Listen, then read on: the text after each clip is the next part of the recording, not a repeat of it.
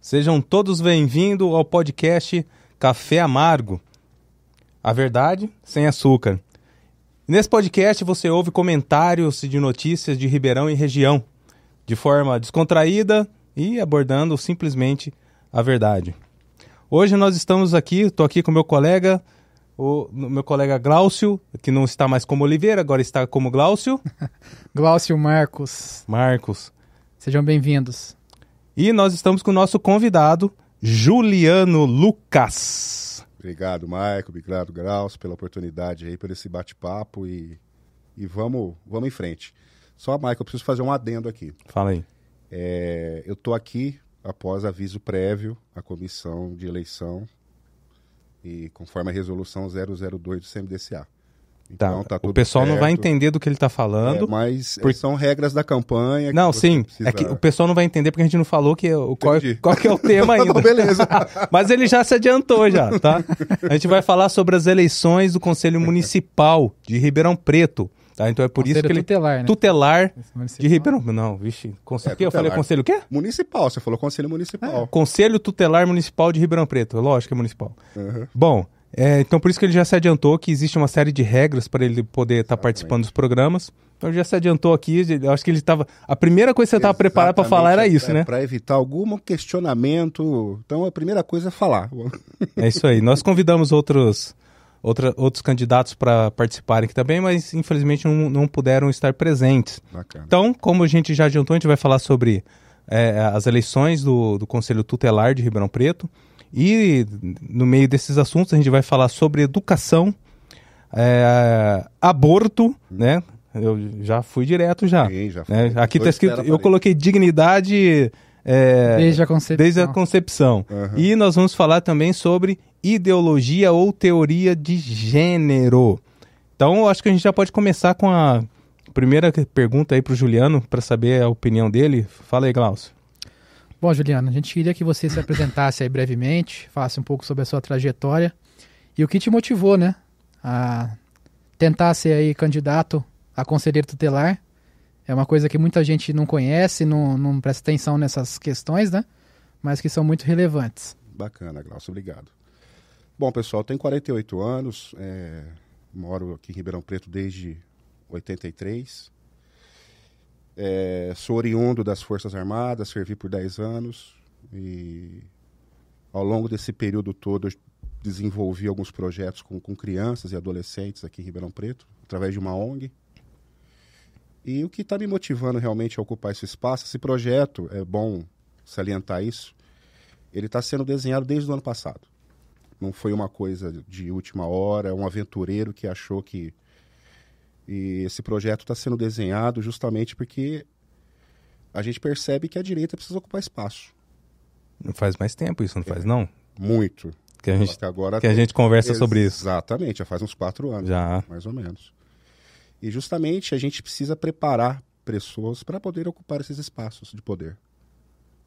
Então, o projeto veio se desenvolvendo desde o ano passado, desde fevereiro, de março agora começou o processo seletivo. E o Maico acompanhou a parte de documentação, a exigência do edital era muito grande. Depois teve uma prova seletiva. Então, enfim, é, foi todo um processo que está sendo desencadeado que agora vai culminar na, na, na eleição. Então, eu estou me colocando à disposição aqui da, da cidade para poder tentar melhorar é, o Conselho Tutelar. Muito bom. E que que, o que, que você estava fazendo antes, ô Juliano? Fala um pouquinho do, do seu trabalho. É, eu trabalho com documentação de, de arma de fogo. Eu sou despachante e, infelizmente, de janeiro para cá nós tivemos realmente uma suspensão quase que total das atividades, né, com, com o novo regime, ou novo uhum. governo. E, então, assim, o setor ficou muito prejudicado.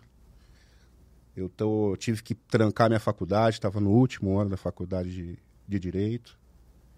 Então, assim, acarretou diversos problemas esse, uhum. esse novo regime. Mas a gente vai passar por isso, eu tenho certeza, e será realmente uma coisa para ficar na nossa lembrança. Ah, sim, virão novos. Tomara. Novos desafios. Sim. Então vamos lá. Vamos falar um pouquinho de educação. Vou ler, vou ler o meu textinho aqui, tá? Que eu tenho uma colinha, beleza? Sim, tranquilo. Só que eu quero fazer um registro aqui. Fala aí. O podcast chama Café Amargo, né? Café Isso. Amargo. Cheguei aqui, os caras não me ofereceram nem um copo d'água e nem um café. Doce, amargo, o padrão do negócio, como é que é? É porque então, aqui o café não é amargo. É, não da, tem, daqui. na verdade não tem café. Por enquanto é café nenhum. eu, eu, nem vou falar, pro, hoje a produção tá curta aqui, senão ah, pediu pra tirar um tá. café lá pra você. Tá, tá, tá, fácil não. É, o café que você vai ter que engolir agora é aqui, ó. Oh. Vamos lá, esse é amargo. Vamos lá. Juliano, muitas famílias praticam o homeschooling, não é? Devido à precariedade da, da educação no Brasil. Uhum. É, mesmo aquelas, aquelas famílias que têm condição de pagar uma escola particular Sim. optam por, por ensinar os filhos em casa, contratar professores particulares. Né? A modalidade não é, não é engessada, ela não é fechada. Sim. É, e justamente pelos problemas que a gente tem na educação. Uhum. Existem vários entendimentos é, sobre, sobre o que é, a educação precisa contemplar, uhum. né? E por isso essas famílias escolhem educar os filhos em casa ou fazer a contratação de professores para, para algumas matérias específicas, uhum. não é? E aí eu estendo para você, né? É, qual seria a sua, sua opinião sobre sobre o ensino domiciliar. Né? E, e, e, você, estando no conselho tutelar, é, qual, qual seria o seu comportamento caso houvesse algum tipo de denúncia por pessoas que não entendem o que é o ensino domiciliar? Uhum. Não é? Às vezes as pessoas fazem a denúncia é, por não conhecer a modalidade, Sim, não é? Ela, no, na verdade, ela não, não, é que a pessoa é, quer, quer, fazer uma maldade com a família ou com a criança. Uhum. As pessoas denunciam porque vê a criança em casa Sim. e elas acreditam que a criança tem que estar na escola. Uhum. É, e não compreendem o que é o ensino domiciliar. Não, elas não compreendem até que essas crianças têm um ensino muito superior do que, as, do que as crianças que estão na, na, nas escolas. Né? E, e qual que é o seu entendimento sobre, sobre o ensino domiciliar? Ô, Mike, é um tema muito polêmico, né? Que desperta paixões e eu entendo que é um direito natural das famílias de educarem seus filhos. Eu parto desse princípio que é um direito natural. Sim. E, porque uma coisa é você ser denunciado pelo, pelo conselho tutelar, porque normalmente vem como evasão escolar, essas denúncias. Chegam no conselho como evasão escolar. Aí o conselho tem todo um trabalho de analisar, realmente ver se aquela família está ou não proporcionando essa educação para suas famílias. E normalmente, é, dependendo da visão do colegiado, essa família pode ser incriminada em abandono intelectual. Uhum. Então é muito sério. Porque uma coisa é você tem uma família que tira seus filhos da escola e não proporciona nada, outra coisa é essa família que proporciona toda essa educação para o seu filho. Então acho que a gente tem que ter maturidade de entender as situações para que essas famílias não, não, venham a ser processadas injustamente, enfim. Eu falo que essas famílias precisam ser protegidas e precisam ser entendidas. Mas eu parto do princípio que é um direito natural delas. Que é, um, é uma modalidade de ensino, educação familiar que já existe há muito muitos anos no, no Canadá, nos Estados Unidos. Então, diversos países já praticam essa modalidade. Sim. E o Brasil ainda está carente ainda de uma, de uma regulamentação. Porque o direito está lá. Sim. Está na Constituição Federal. Está no Pacto de São José da Costa Rica, Declaração de Universal dos Direitos Humanos. O próprio su o Supremo, numa decisão há dois anos atrás, reconheceu esse direito das famílias. Só que precisa de regulamentação. Isso. Reconheceu então, que, que, que realmente é que a modalidade existe, Exatamente. mas não existe regulamentação. Precisa regulamentar. Então, eu não acho. Eu acho assim injusto essas famílias terem todo esse transtorno e serem denunciadas para o Conselho Tutelar de algo que realmente, de fato, elas têm direito. Esse é o meu posicionamento. Eu, eu volto a afirmar, essas famílias precisam de proteção. Boa, isso aí. Qual que é a próxima, Glaucio? Essa você vai Temos dar... mais algumas Nossa perguntas senhora, é, aí, né? É umas coisas meio bravas, hein? Vocês estão... né? É, todas elas são temas que normalmente preocupam, né? O, a pessoa que tem um perfil parecido com o nosso, né? O uhum. cristão, o conservador, né? Em geral normalmente se preocupa bastante com a questão do homeschooling. E agora a próxima pergunta, que é com relação à ideologia de gênero, né? A gente sabe que é um tema que tem é, invadido aí as escolas, né? Sim. Tanto o ensino público quanto o ensino privado existe um lobby muito grande, existe uma promoção desse tipo de ideia uhum. é, para que seja incutido na cabeça das crianças desde muito cedo, né? Uhum. Para que isso seja normalizado. Então isso também é uma preocupação que a gente tem aí, principalmente quem é pai, né? Sim. Então a pergunta que a gente queria te fazer é o seguinte, né? É, qual seria a sua perspectiva sobre esse assunto, né? Obviamente. E também como você acredita que o Conselho Tutelar deve se posicionar em relação às questões de gênero e diversidade na infância e na adolescência.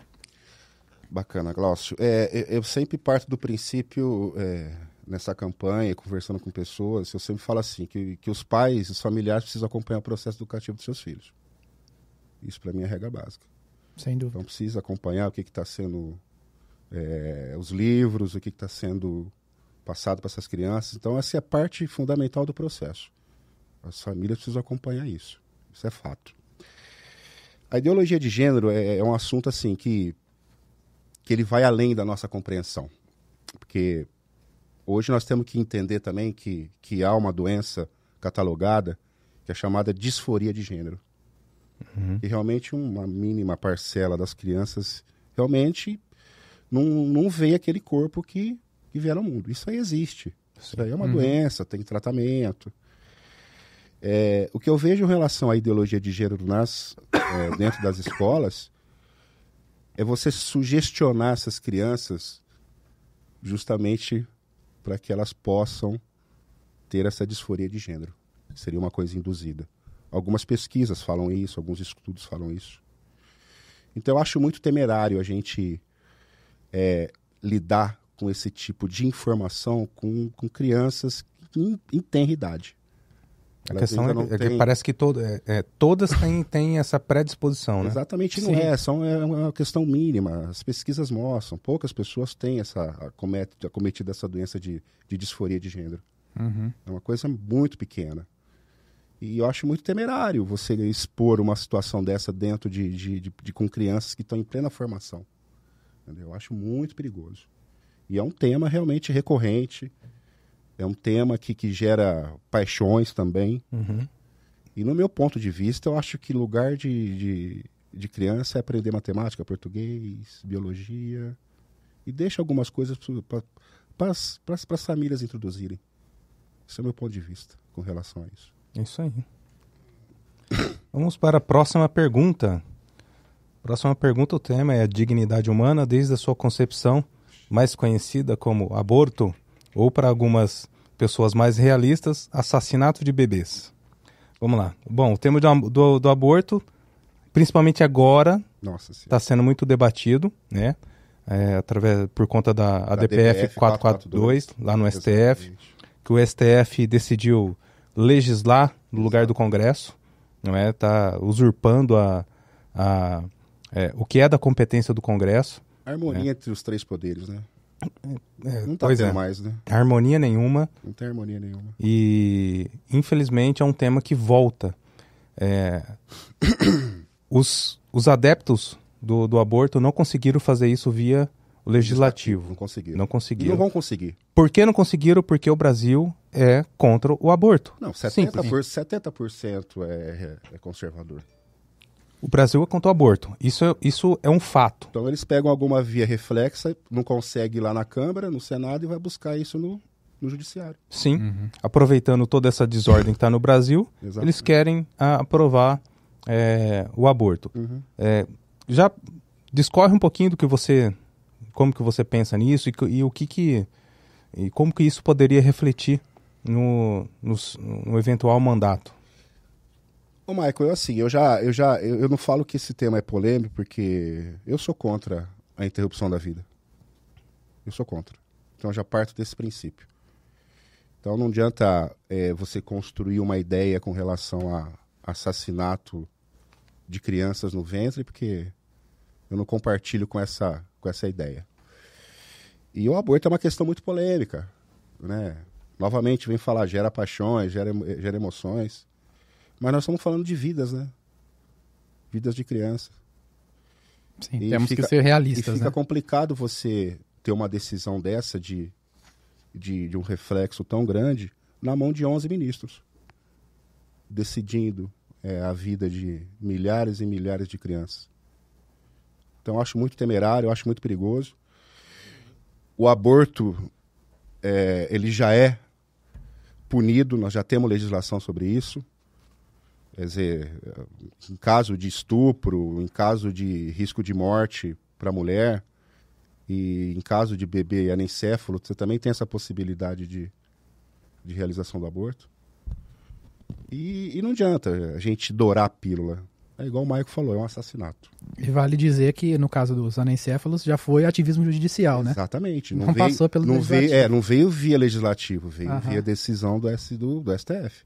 Justamente. Então, mais uma vez, eu acho que a gente precisa pautar essa sociedade. Eu acho que o espaço de, de discussão dessa matéria é o Congresso Nacional.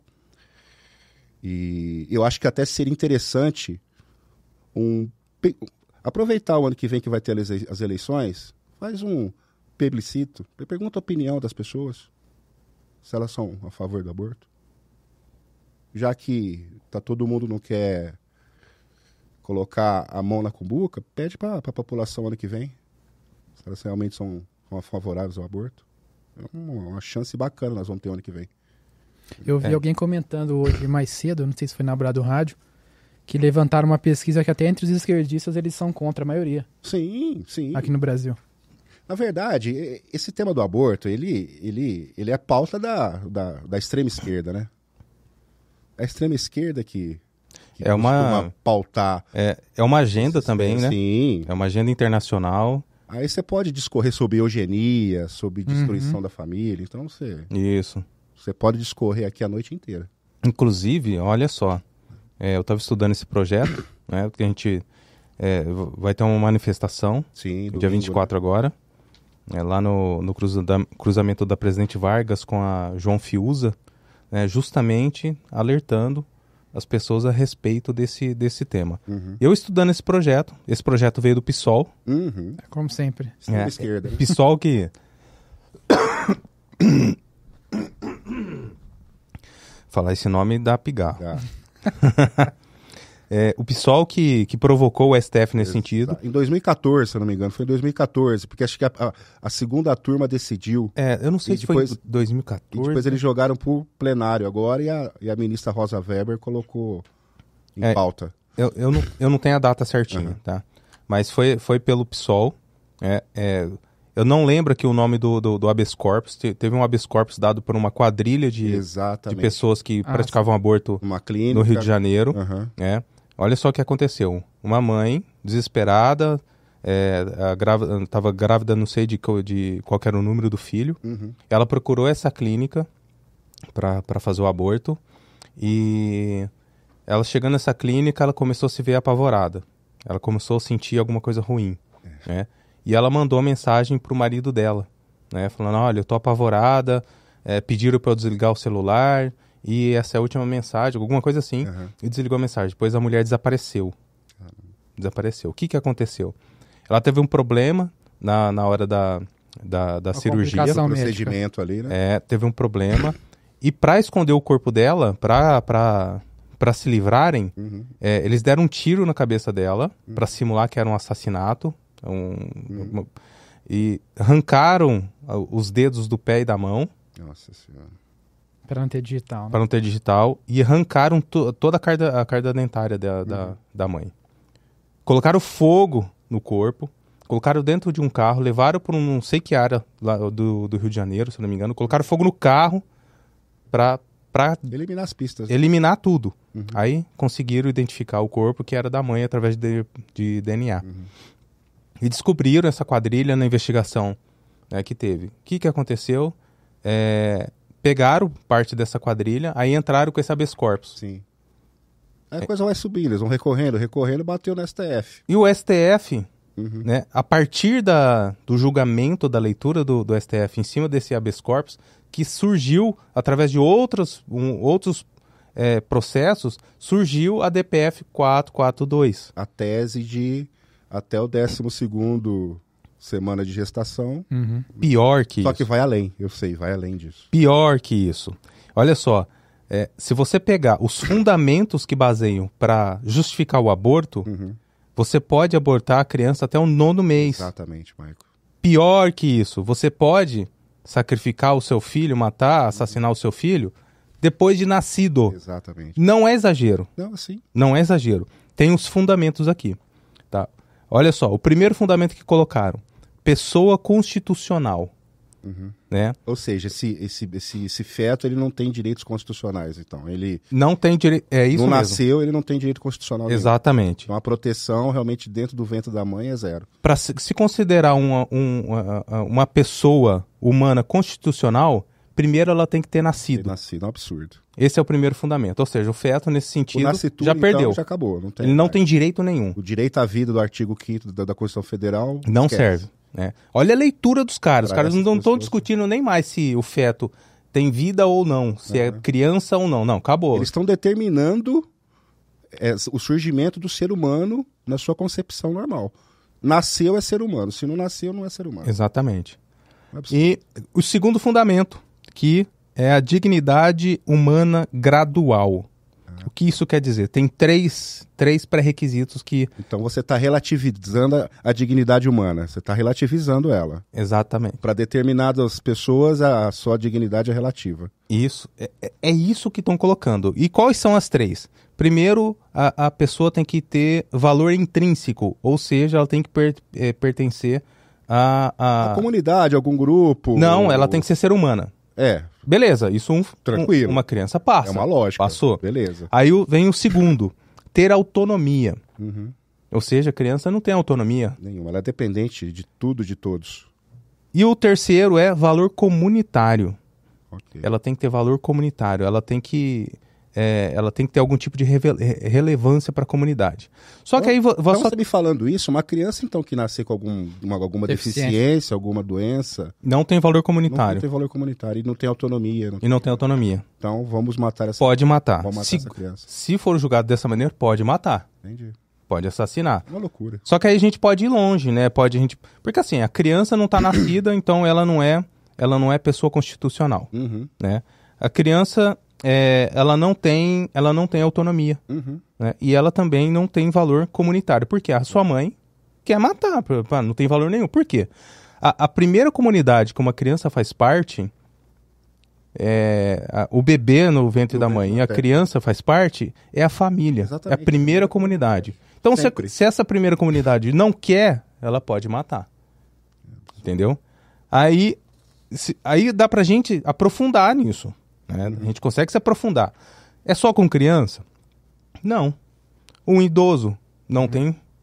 Pode Sim, não ter mais. A partir do princípio que deixou de ter autonomia, já não participa mais da comunidade, já, quer dizer, vão matar. Pode matar. É igual Entendeu? Você falou, é coisa sempre muito, é... culmina em, em eugenia, né? Exatamente. Eutanásia, eugenia. Exato. É o extermínio é assim. da sociedade, da população e Cara, pelas crianças. Eu acho que Hitler ia bater pau. Eu falei, caramba, esses caras são bons mesmo. Não, é. Entendeu? É, um mendigo. Sim, não tem valor nenhum. Qual o valor que Pode matar. Tem? Loucura. Entendeu? Então, assim, é, é, esse, esse, esse negócio aqui vai longe. Não, não, não é simplesmente é, essa, infelizmente, essa palavra, desgraça do, do, da aprovação do aborto. Não é uhum. só isso. É, isso vai, vai, vai, vai além disso. Sim. Imagina só, um grupo, um grupo político que o STF pode julgar que não que não tenha valor comunitário. Extermina. Vamos, Extermina vamos o grupo político. Um grupo religioso não tem valor comunitário. Mata-se todo mundo. Pode se matar. Igualzinho aconteceu aonde? Na Alemanha. Exatamente. Então, se o STF julgar que católicos, evangélicos, todo cristão não tem valor comunitário. Mata todo mundo. Mata todo mundo. Então, isso, é, é, isso vai, vai, vai além. além. Vai além, Marco. Vai além, Glaucio. É uma coisa assim que se você parar para pensar numa decisão dessa, dos efeitos dessa decisão, realmente a gente, a gente enlouquece. Sim. Quer dizer, são 11 pessoas decidindo a vida de milhões de pessoas. Sim. Uma loucura isso. E, olha... E a sociedade vai ficar parada? Isso, é um, isso, cara, é um marco, vai ser um marco no Brasil. Porque vai, vai, se, vai se aprovar o aborto, é, vai se praticamente oferecer milhares de crianças uhum. é, ao sacrifício. Sim. E o STF vai dar um passo a mais. Ele vai começar a legislar sem a autorização do povo. Aí isso, o que, que isso indica pra gente? Ditadura, gente, Michael. A gente, nós não somos livres. A gente, a gente já tá numa ditadura, gente. Sim. Sim. A gente já tá numa ditadura. O, é que o povo não enxerga isso. Não enxerga isso. O, o, você que está nos ouvindo que não consegue enxergar isso, você pode fazer o seguinte: para você entender se nós somos é, livres ou não perante o governo, você tem que entender a seguinte situação: as leis que estão sendo impostas, elas, elas partem da onde? Elas partem do consentimento do povo? Se sim, ótimo. Está o sistema político ali é, é, tá girando normal. Se não, se não parte do povo, se parte de cima para baixo, imposto, e você não, não tem, não, não dá esse consentimento, você não tem um, um grupo de pessoas eleitas para para votar por você, para fazer essa lei, uhum. não é? Para te representar, esquece. Não tem democracia. Não há democracia.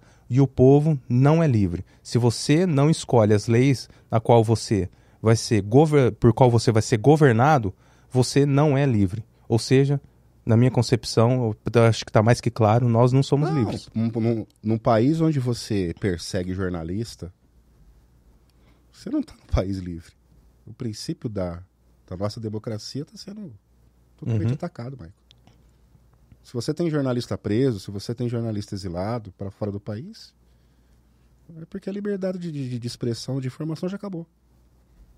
Se, pessoas... você, se você teme fazer uma crítica também, né? Acabou, acabou. que país democrático é esse que, que prende jornalista, que... Acabou, gente. É difícil falar isso, são palavras duras, Marco. Mas a gente precisa ser realista. É igual antes da gente começar aqui. Será que a gente pode falar isso? Será que não vai prejudicar? Será que não vai cair o canal? Não vai cair a live? A gente tem que pois ser é. realista, porque senão, cara, a gente vai ficar sempre na é, dominado pela história deles pelo entendimento deles. Então a gente tem que colocar, a gente tem que colocar aquilo que, que de fato é. Hoje em dia nós estamos vivendo uma ditadura. E essa ditadura não vê através de arma. Não. Não vê através de golpe. Não, não silenciosa. Vê, é, é uma ditadura da caneta. É engraçado é, é pior que, que tem. as pessoas não conseguem enxergar, né? Porque sempre quando é divulgado algo, eles divulgam apenas a metade da notícia. Sim e as pessoas não têm a preocupação de ler na íntegra aquilo que eles estão votando. Né? Pensam só que é aquele recorte da realidade que está sendo colocado na, nas mídias, só que não consegue ver o plano de fundo, né? o Sim. verdadeiro motivo daquilo. É o verdadeiro leitor de manchete. Ele só lê a manchete, ele não se aprofunda. Quando você tem canais que, que ainda te proporcionam. Sim. Busca uma segunda opinião. Exatamente. Uma outra Hoje já tem essa facilidade, né? Pelo menos ajuda um pouco, né? Que Mas e, disse, e por, isso, por isso, o Glaucio, Mar, o, o Michael, volta aquele assunto. A gente precisa ocupar os espaços. A direita precisa ocupar os espaços.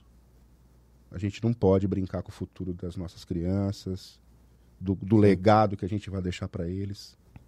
Isso que, que, está sendo feito agora vai refletir daqui 10, 15, 20, 30 anos. Uhum. E, e você vai ser, pô, pai, você fez alguma coisa para evitar isso que eu estou passando hoje, papai? O que, que vocês fizeram lá atrás? Nada. Sim. A Venezuela está passando por isso hoje. Será que naquela época, 30, 20 anos atrás, não foram omissos? E hoje a Venezuela está uhum. passando o que está passando? Então a gente tem muita responsabilidade. A gente precisa deixar um legado para os nossos filhos, para as nossas famílias. Verdade. É, eu queria comentar um pouquinho mais sobre essa, essa questão de formação de bases, né? Só reforçando mais uma vez, gente, até colocando em exemplos práticos. É, nós aqui, né, nós somos eleit fomos eleitores do, do Bolsonaro, né, gostávamos dele, mas é, a gente sabe o que aconteceu, né? Desde lá atrás, quando ele foi eleito em 2018, o professor Olavo já disse, não adianta nada eleger um presidente, uhum. sendo que toda a estrutura está corrompida de pessoas que são contrárias a esse presidente, né? As ideias que nós defendemos, né? E parece que o tempo passa e a gente nunca aprende isso, né? É, eu acho assim, né, Glaucio? É, é, um certo ministro, há um tempo atrás, falou isso né, numa entrevista. É, nós vamos tomar o poder do que é diferente do que ganhar a eleição. Sim. Como que eles tomam o poder? Porque eles ocuparam os espaços de poder. Quando você ocupa os espaços, para virada de poder é, é um clique. Sim. Uhum. Você inviabiliza qualquer governo. É, Exatamente. Entendeu? Então, Pra ficar mais claro numa uma analogia, é a mesma coisa se você tiver um, um montinho de bosta, você colocar uma cerejinha em cima. Olha, um bolo, que lindo! Nossa, E aí? que gostoso. e o establishment, como é que tá? Exatamente. Mas eu acho que, é assim, eu sou um cara muito otimista, penso sempre pra frente. Eu acho que a gente vai, a médio e longo prazo, a gente vai conseguir equalizar essa curva. Tá muito, tem, sabe, tem muita gente boa vindo, tem muita gente boa tendo acesso à informação, tem muita gente boa estudando. Uhum. Eu acho que a gente vai conseguir, não para agora, mas a, eu, eu penso num projeto aí de, de, de 20 a 30 anos, É, eu acho. a- Não sei se estaremos aqui Sim. para acompanhar. A destruir. a- É. Olha, para destruir é muito mais rápido Aham. Uhum. Pra construir leva tempo. e leva tempo. E É para destruir levaram quanto tempo que o professor sempre falou? Base, né? A base, é- a gente tem que ter 20, base 30 sólida, anos né? para destruir. E agora é para construir. né? Apesar que é, tem muita Mas, coisa Marco, boa surgindo, É, né? mas assim, eu acho assim, Marco, a gente precisa fazer meia culpa também. É, a gente nunca se interessou por política, a direita. A direita sempre trabalhou, sempre cumpriu seus compromissos e a gente nunca se interessou por política. Nós passamos 40 anos em berço esplêndido. Enquanto a esquerda, não.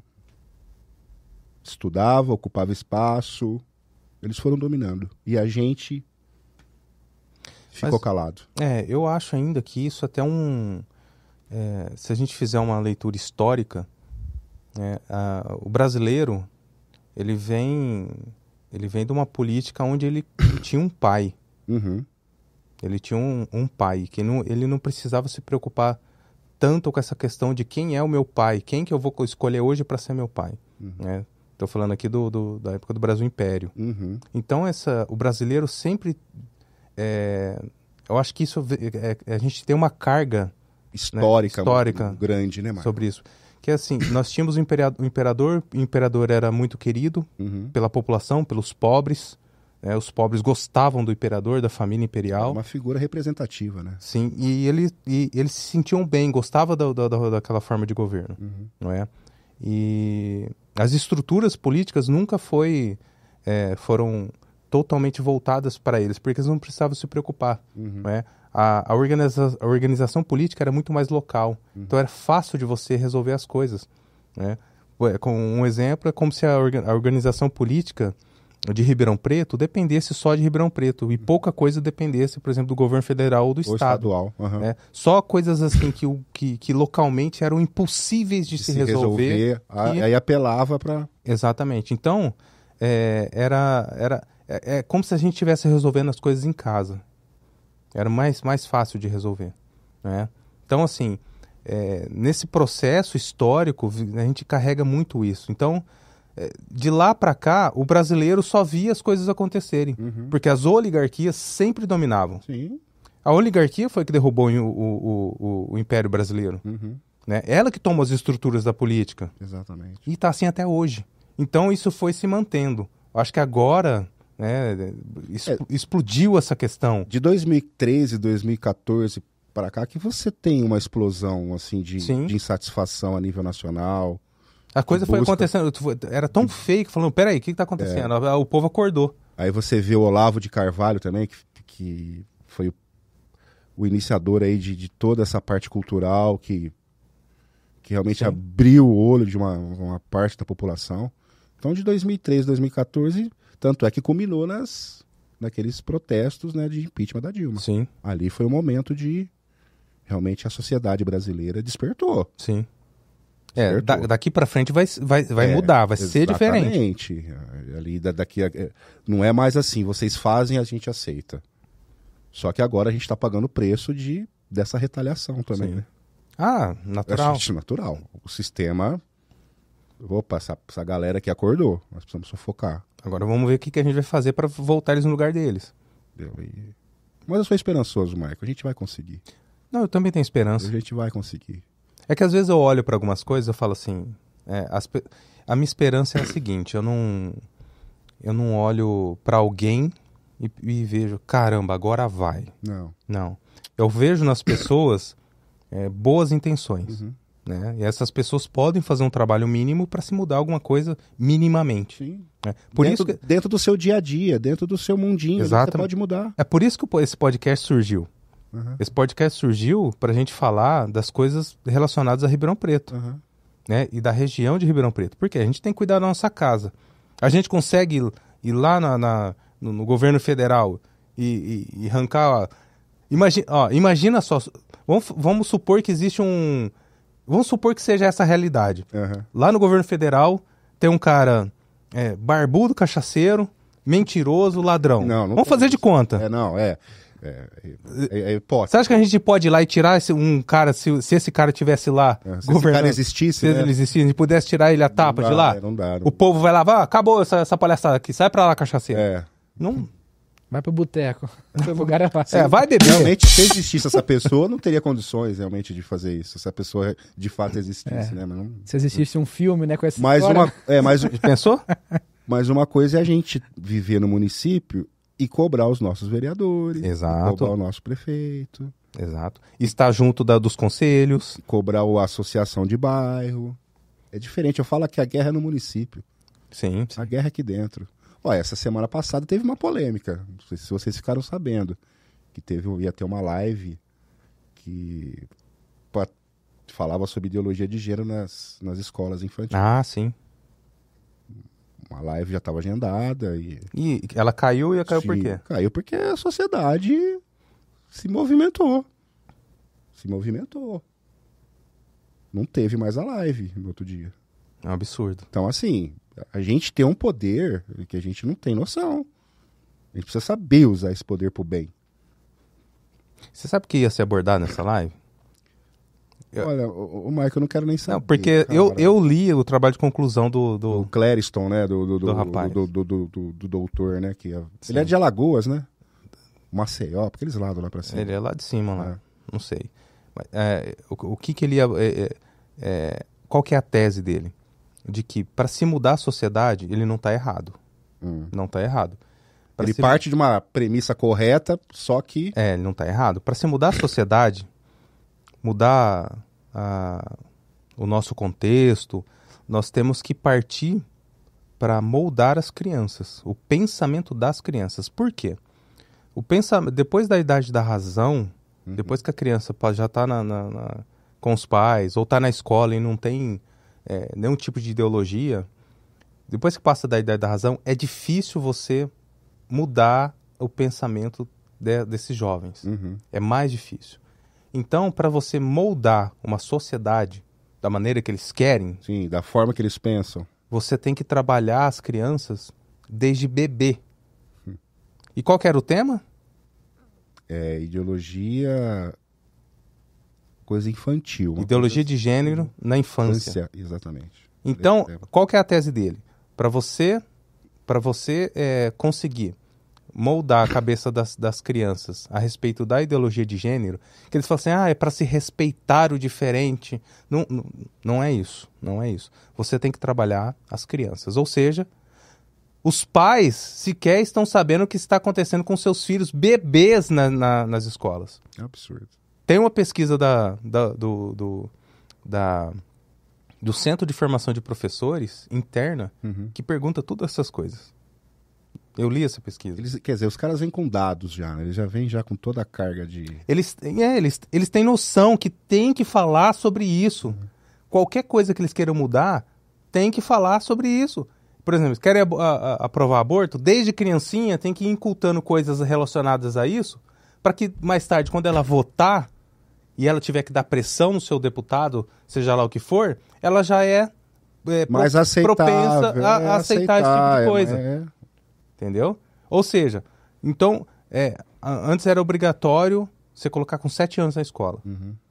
Depois desceu, não sei para quanto. É, foi, foi descendo. É. Hoje é quatro. Uhum. Daqui uns dias é, vai ser obrigatório berçário. você colocar o seu filho como no, no berçário. É. Por quê? Porque eles precisam que os seus filhos estejam na escola para colocar aquele tipo de coisa. É por isso que a gente fala da educação familiar. Tem família que sabe disso, falando, e o quê? Meu filho, vou, vou entregar de bandeja desse jeito? É. De maneira alguma, eu vou educar em casa. Não é fácil, não, Michael. A gente. E, e, e, a gente percebe que, que a sociedade é muito carente de informação, cara. Sabe? E, e elas acabam caindo em, em qualquer engodo, qualquer conversinha. Falta muita. A sociedade precisa se instruir mais. Sim. E é, quando a gente fala sociedade, tem que se instruir mais. Com toda certeza. Com toda certeza. Mas isso parte de cada um. Sim, é individual. Porque hoje a gente está acostumado com isso aqui, ó. A busca é individual. Instagram, conteúdo rápido. Exatamente. Um minuto e 30 segundos. Você não se aprofunda em nada. Nada. Tudo superficial. São poucos que vê algum tipo de conteúdo e são poucos Instagrams também que promovem um conteúdo mais profundo. Ah, pergunta para as pessoas quantos livros, quantos livros você leu esse ano? Ninguém está lendo mais, ninguém lê mais, ninguém tirou, acabou o hábito de leitura. As pessoas não conseguem ler, não tem paciência mais para ler. Esses dias eu vi um cara falando, assim, eu não lembro quem que era. Desculpa se, se você estiver ouvindo. Falei assim, nossa, eu li um livro. Porra. Falei, como assim? Vixe, falei um palavrão aqui, desculpa. Não, pode. pode falar. pode falar. Aí, eu li um livro. Como assim? Não, eu li um livro. Um livro? Nossa, que bom, mas e aí eu nem tava que entendendo. Livro? que livro? aí eu não lembro que livro que era lá, era não tinha assim, uma coisa besta, mas também não era tão ruim assim. Eu não lembro o que que é, uhum. mas eu ele tava super feliz porque ele leu um livro. Pra, pra ele foi uma conquista. Ótimo. Tomara. Tomara que ele lia o segundo, o terceiro. Tem que incentivar quarto. mesmo, porque hoje em dia tá é, difícil. Não tem, cara, não tem. Hoje Valeu o segundo, então, parabéns. Continue assim. Vamos lá. Dizem que você tem que ler 100 livros em toda a sua passagem aqui na Terra, né? Eles falam que pra pessoa partir pro outro plano, ela tem que ter no mínimo 100 livros aqui na, na Terra. É o mínimo. Cara, mas é pouco, hein? É, cara, mas Acho é. Pela...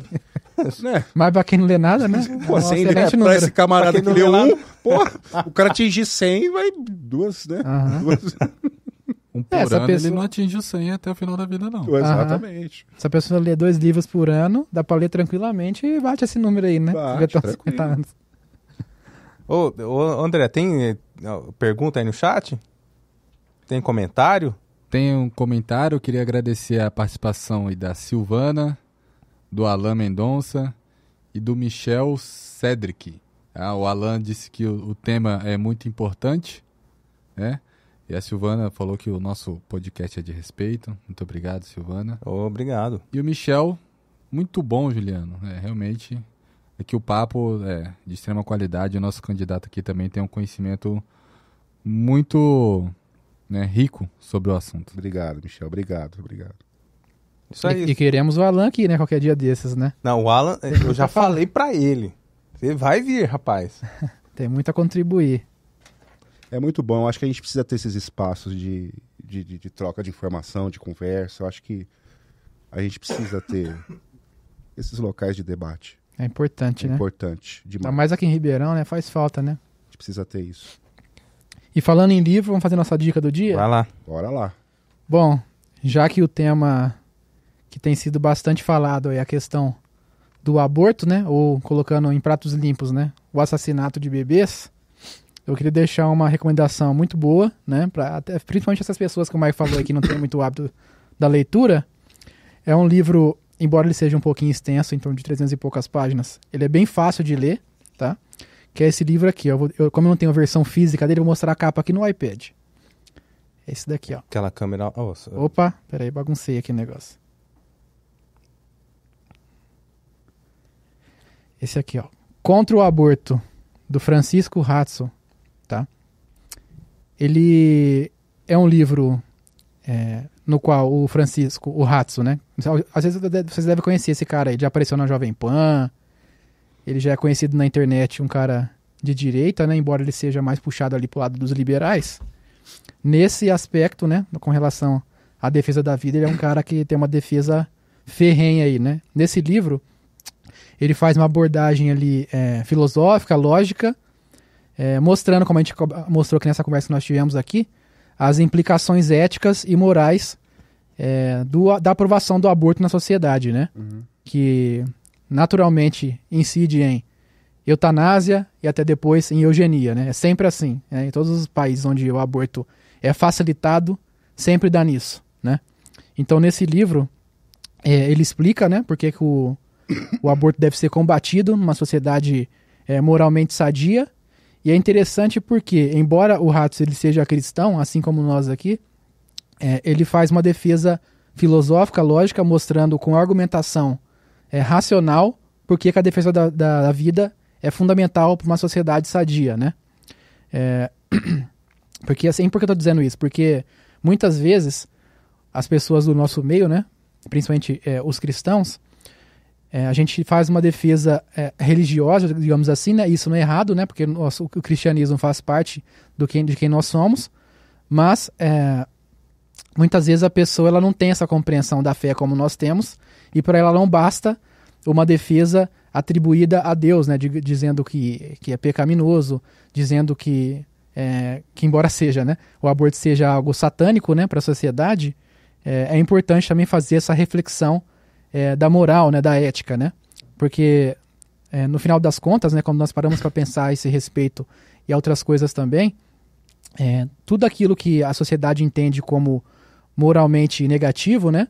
Como por exemplo o roubo, o assassinato, entre outras coisas, tudo isso a gente entende como lei natural e quando a gente para para estudar um pouquinho a respeito, acaba que a gente volta para a Bíblia, né? Porque uhum. querendo ou não, nós temos esse senso é, de justiça, esse senso de é, cumprimento da lei, moral, da, lei moral na nossa consciência, porque Deus incutiu na gente, né? Então, mesmo as pessoas que não creem em Deus, ela tem isso nelas, né? Então, mesmo em sociedades totalmente é, ateias, as pessoas, elas é, sabem que esse tipo de coisa é errado, né? Pela, pela via moral, pela via ética. Então, por isso que esse livro é muito interessante, né?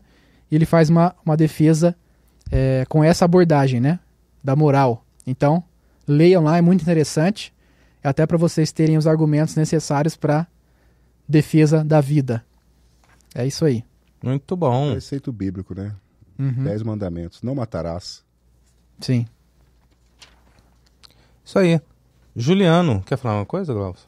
Ah, só ia comentar, acabei esquecendo, que para é quem tem o Kindle Unlimited, que é aquele serviço de mensalidade lá, é na Amazon, é de graça, tá? É só entrar lá e baixar. Quem paga a mensalidade do Unlimited tem de graça lá para ler o e-book.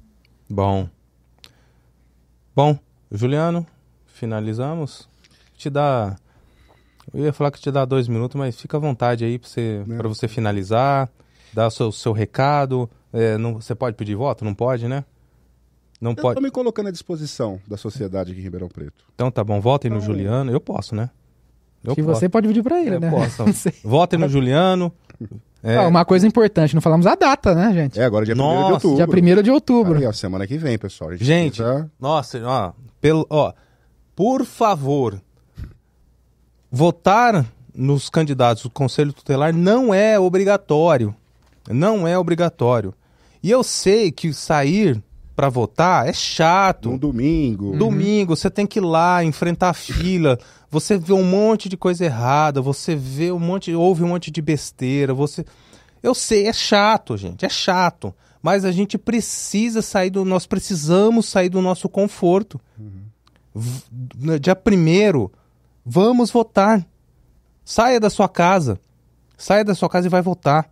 É para você mudar a sua comunidade. Você está mudando ali em Ribeirão Preto. Né? Você, já, você vai estar tá se envolvendo nas questões políticas da sua cidade, Ribeirão Preto. Não é obrigado, eu sei que é chato, mas vai votar. É preciso sair do, Nós precisamos sair do nosso conforto e ir votar. Precisamos disso. Juliano, é, é, você pode falar da, do, dos locais de votação, horário? É, o horário começa das 8 e vai até às 17, é o horário de uma eleição normal. Uhum. Começa às 8, às 17. São quatro colégios eleitorais aqui em Ribeirão Preto do Jardim Juliana, Mouzinho, Vila Virgínia e na Japurá, aqui no Seimei Virgílio Salata. Então a pessoa tem que precisar pegar o título para ver a zona que ela vota e, e direcionar na escola. Se encaminhar. É, então precisa levar o RG, o título de eleitor. É, parece que esse ano serão mais urnas também. E precisa levar o número 25 também. Exatamente, é o número 25, é o número do Natal, né? Lembra do Natal, lembra 25. Poxa, só de. Leva, na... Leva o Natal no coração que você já descobre meu número. Olha que maravilha. e assim, Michael, é. A ideia de, de, realmente atuar no Conselho Tutelar é. Eu tenho minhas pautas, que, lógico, que dependem do colegiado ali. Mas eu acho que o Conselho Tutelar precisa fiscalizar mais o poder público fiscalizar as entidades privadas, públicas, propor programas para o governo, articular políticas. Eu acho que. Eu, te, eu penso que o meu mandato, caso eleito, seja assim: é propor soluções, articular política. Sim. O cargo conselho, o, o, conselheiro tutelar não é para prejudicar as famílias. Não, não é claro para isso. Não, a gente tem que estar do lado das famílias. Do lado das famílias, proteger as famílias, proteger as crianças. Criou-se na cidade um, um, um certo medo do conselho tutelar. Entendeu? E a ideia não é essa, é trazer as famílias para o lado do conselho. Sabe? É tirar aquela coisa de órgão policialesco, uhum. fiscal comportamental das famílias. Longe disso. Sabe? Traz a pessoa aqui, vamos ver o que, que a gente consegue ajudar, o que a gente consegue melhorar. Né? Vamos usar todos os instrumentos administrativos que nós temos em mãos ali para tentar ajudar. A ideia é essa. Ótimo. que Deus te abençoe nessa nessa empreitada. Muito obrigado. Eu quero, eu quero aqui agradecer o Michael. Ele sabe, se ele precisa nem falar da estima que eu tenho por você. Que é isso. Os anos e anos que a gente se conhece. E você também é responsável por ter despertado essa semente dentro de mim. Poxa, então, eu, que bom. Vou fazer um reconhecimento público aqui, Michael. Pô, obrigado. Minha admiração por você e a gente se afastou por algum período, por causa da faculdade, então não, não podia mais vir fazer o curso com vocês mas a semente ficou plantada.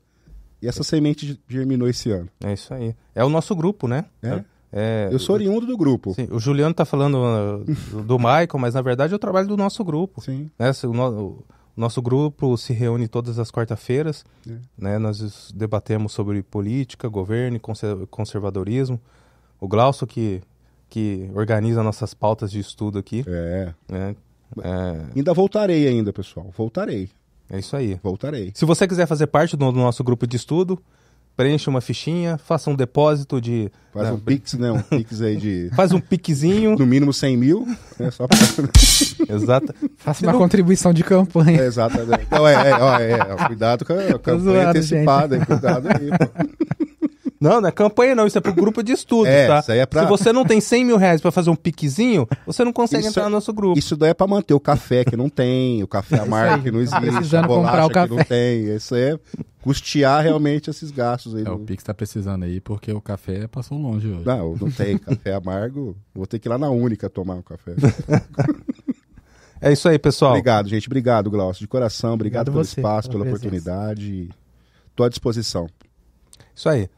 Bom, pessoal, é, obrigado por você que nos acompanhou, que mandou o seu, seu comentário, sua, sua, sua pergunta. É, e se inscreva na nossa newsletter, que não existe ainda. Está no roteiro. No canal, né? Está no roteiro. é, e pode ouvir a gente no Spotify também, que ainda não está. Vai não. chegar lá. Daqui a pouco, daqui a pouco vai chegar. é, é, poxa, segue nosso, a nossa rede social lá é, no Instagram, podcast Café, Café Amargo. Amargo. Arroba podcast Café Amargo. E tá pronto para finalizar aí, ô, ô, ô, operador? Tá tudo certo aqui. Então, tá, então agora se a gente fechar, vai fechar direitinho. Vai fechar direitinho. Tomara. Então tá bom. Oremos. É isso aí, pessoal. Terminando, terminamos aqui o nosso podcast Café Amargo, a verdade sem açúcar. E a gente espera vocês na próxima sexta-feira, se Deus quiser. Deus abençoe todos. Fiquem com Deus, pessoal.